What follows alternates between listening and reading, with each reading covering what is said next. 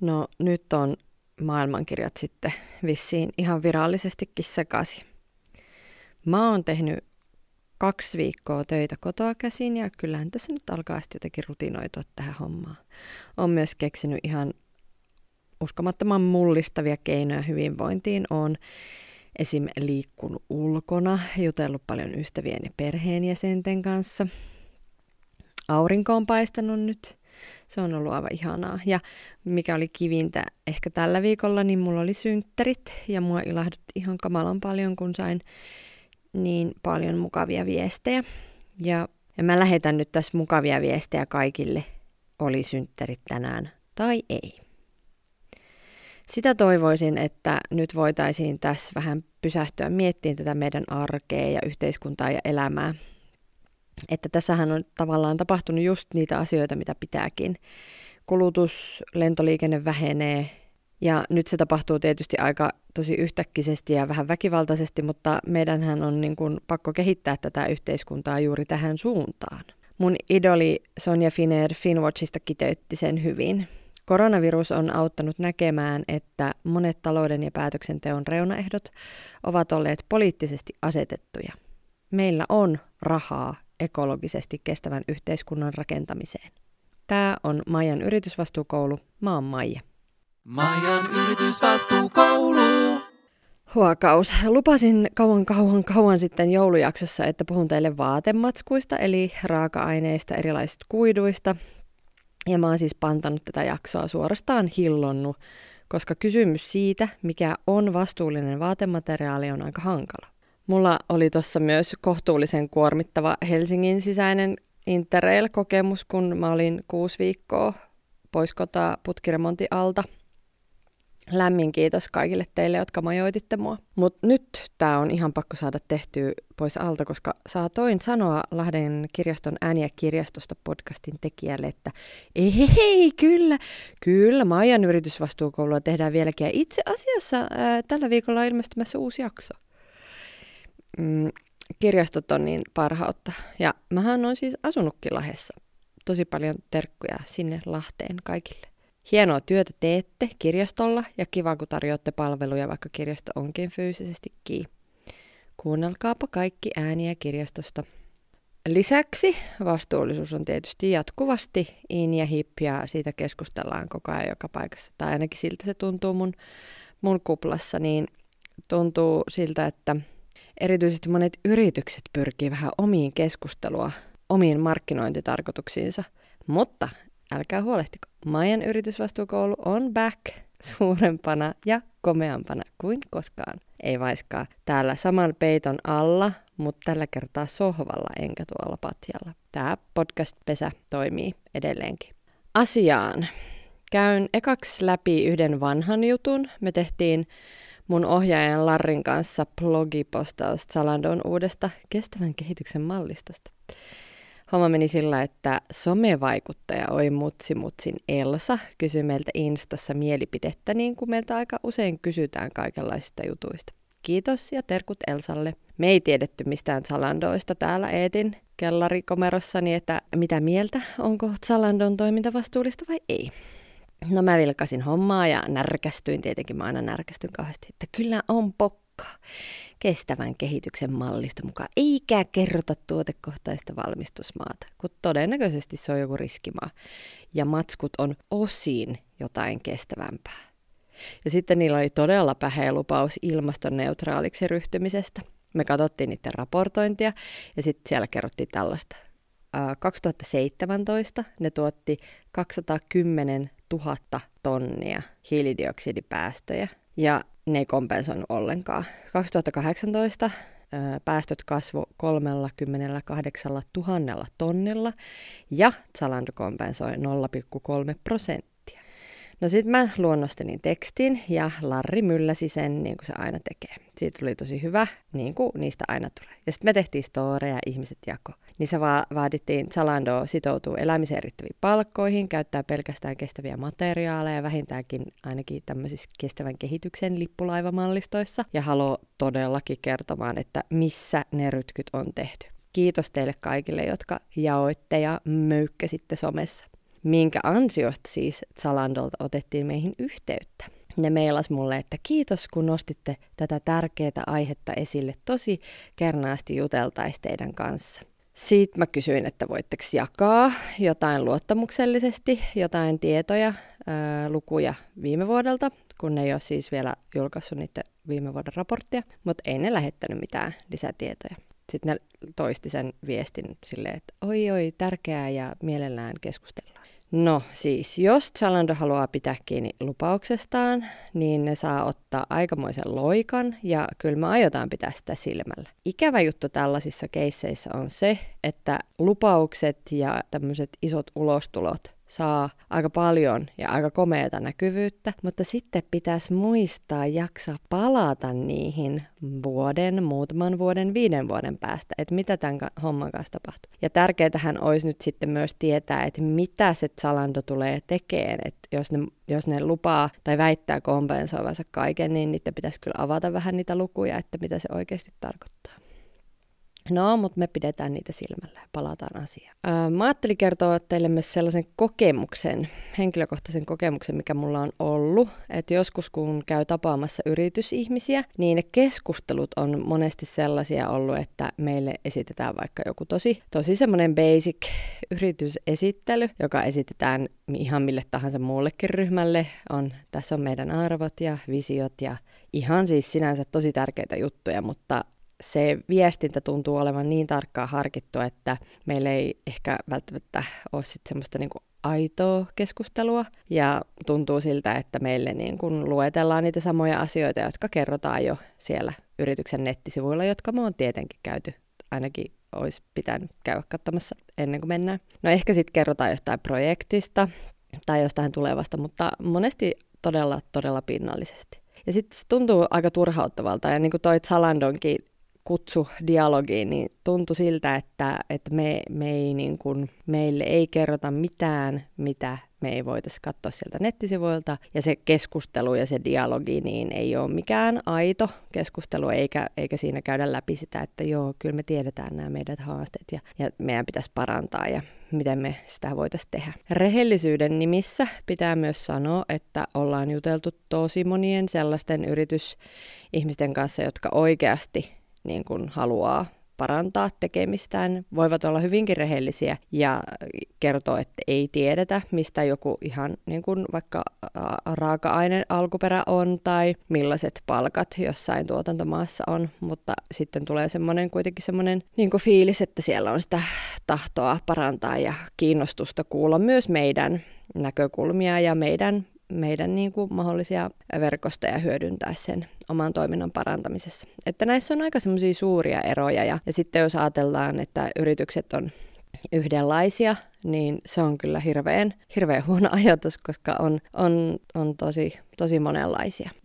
Mä oon ajatellut se jotenkin sillä että siinä on, se ero tulee siitä, että jos se yritys on aloittanut sen koko toiminnan jotenkin tosi arvopohjaisesti ja mahdollisuuksiensa mukaan vastuullisuusnäkökulmia huomioiden, niin sitten se toiminta on rakennettu vähän eri tavalla alusta alkaen, kuin jos se on sellainen niin kuin vähän perinteisempi firma, jossa ollaan tehty asioita jo ennen kuin näitä kaiken maailman vastuullisuusasioita kukaan on alkanut nuuskia ja kyseleen. Ja sitten on ehkä palkattu jotain vastuullisuustyöntekijöitä, vastuullisuusihmisiä, jotka ei tietenkään saa kertaheitolla korjattua koko kurssia, ja niiden pitää vakuuttaa jengiä siellä myös siellä yrityksen sisällä. Ja siksi, rakkaat kuuntelijat, on todella, todella mega tärkeää tukea näiden vastuullisuusammattilaisten työtä antamalla yrityksille rutkasti palautetta.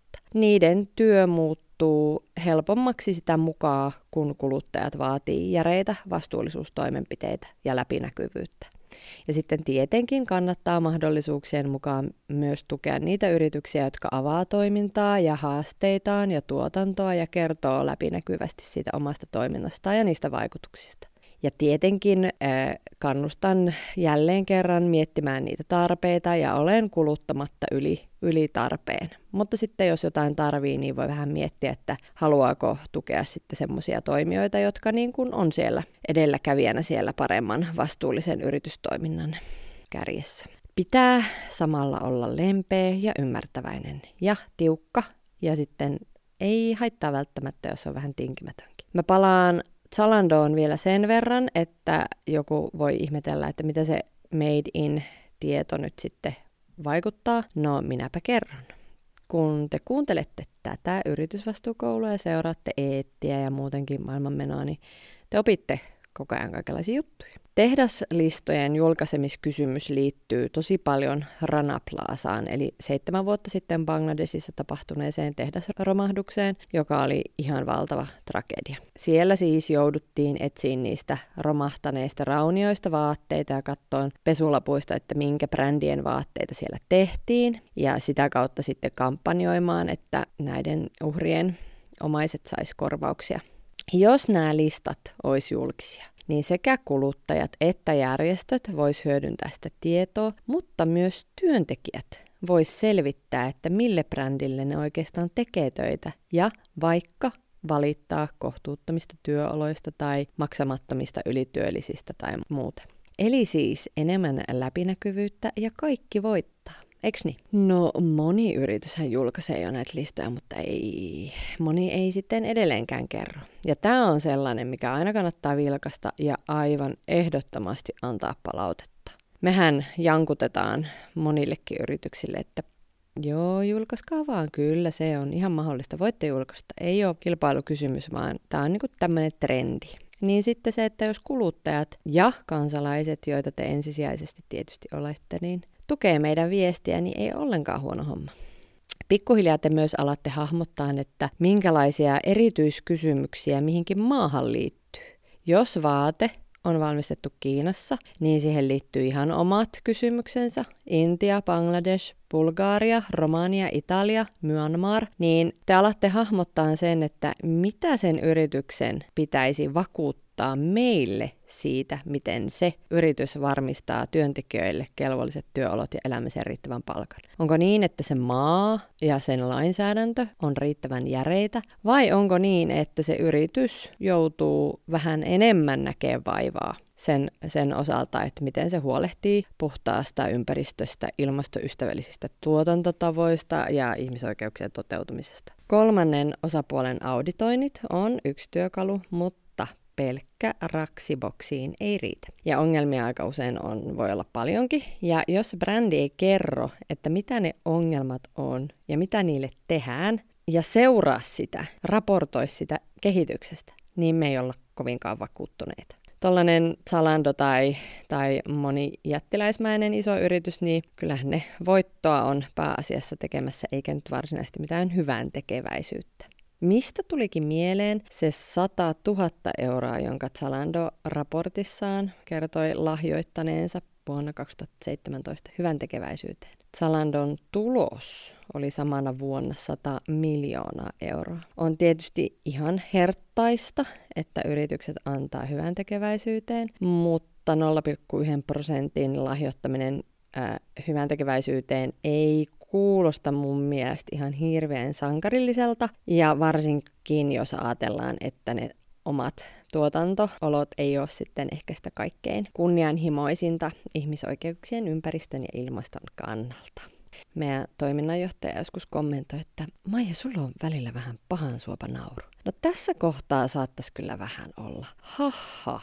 Meiltä kysyttiin Instassa myös, että Mikäs tämä homma on, kun Marimekko on pärjännyt jossain Sustainable Brand Indexissä? No, Marimekon omiltakin sivuilta löytyy tästä ihan, ihan oikeata tietoa. Ja siellä kerrotaan, että kuluttajat arvioivat Marimekon Suomen vastuullisimmaksi muotibrändiksi. Tämä Sustainable Brand Index-tutkimus on tämmöinen Euroopan laajin, riippumaton, vastuullisuuteen keskittyvä bränditutkimus. Ja sen tulokset siis perustuu kuluttajien esittämiin arvioihin, mikä Marimekon viestinnän mukaan tekee tästä saavutuksesta eri, erityisen arvokkaan. Eli siinä on siis kysytty vajalta kymmeneltä tuhannelta suomalaiskuluttajalta mielipiteitä siitä, että miten näiden brändien vastuullisuustyö mielletään ja, ja miksi.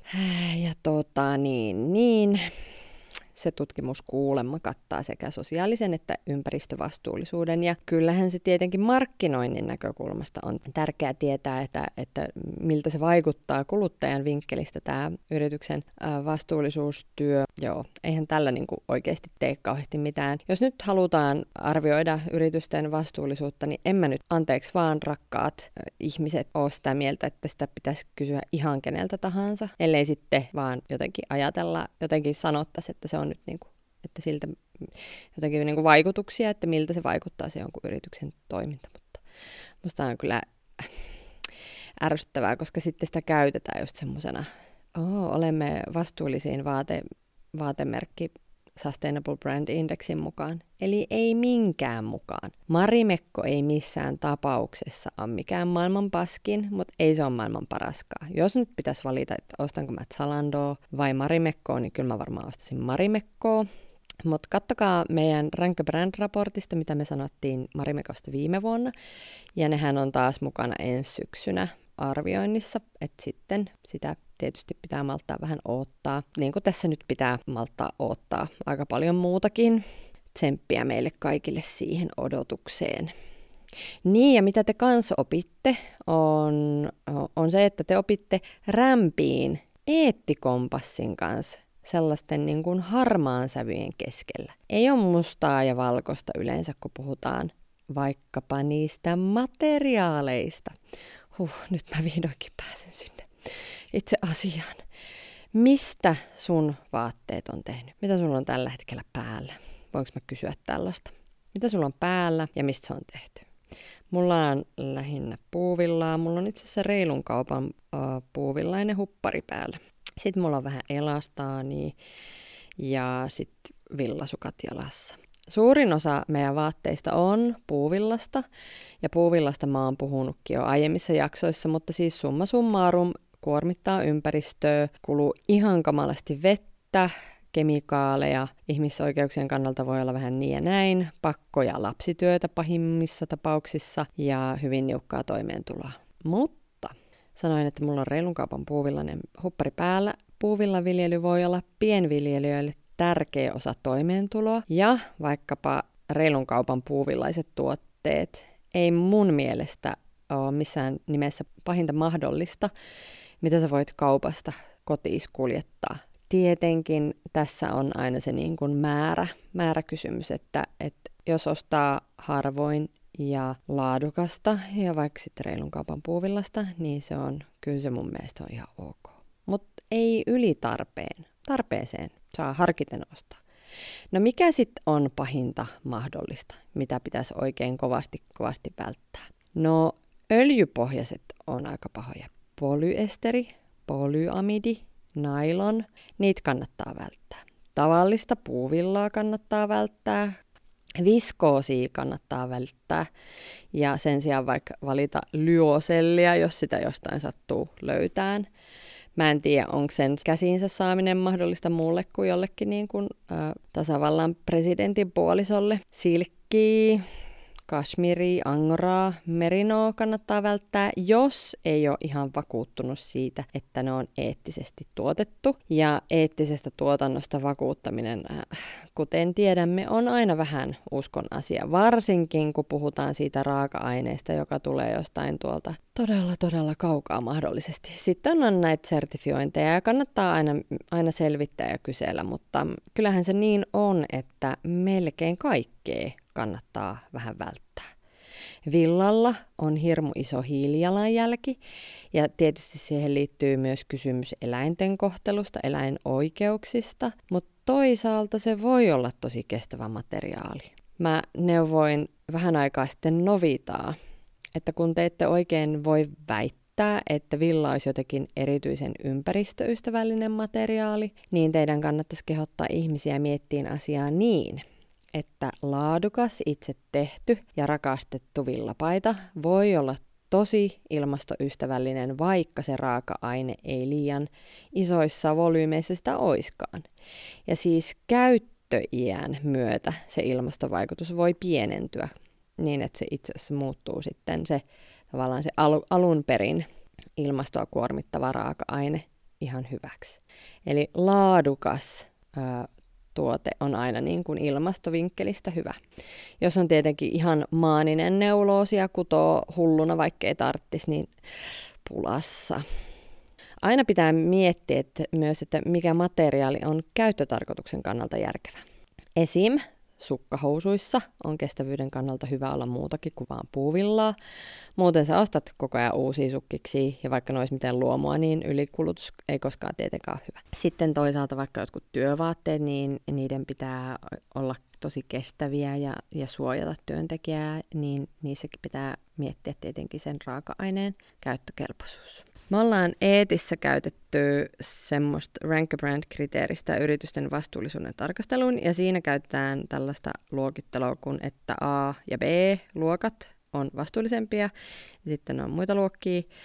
Näihin A- ja B-luokkaan kuuluu mekaanisesti kierrätetty nailon ja polyester, luomupellava, luomupuuvilla, luomuhamppu, kierrätetty puuvilla ja villa, e, kemiallisesti kierrätetty nailon, polyesteri, in conversion, eli luomuun siirtymässä oleva puuvilla, puupohjaiset muuntokoidut kestävästi kasvatetusta puusta, monosel, eli bambu, lyosel ja tensel.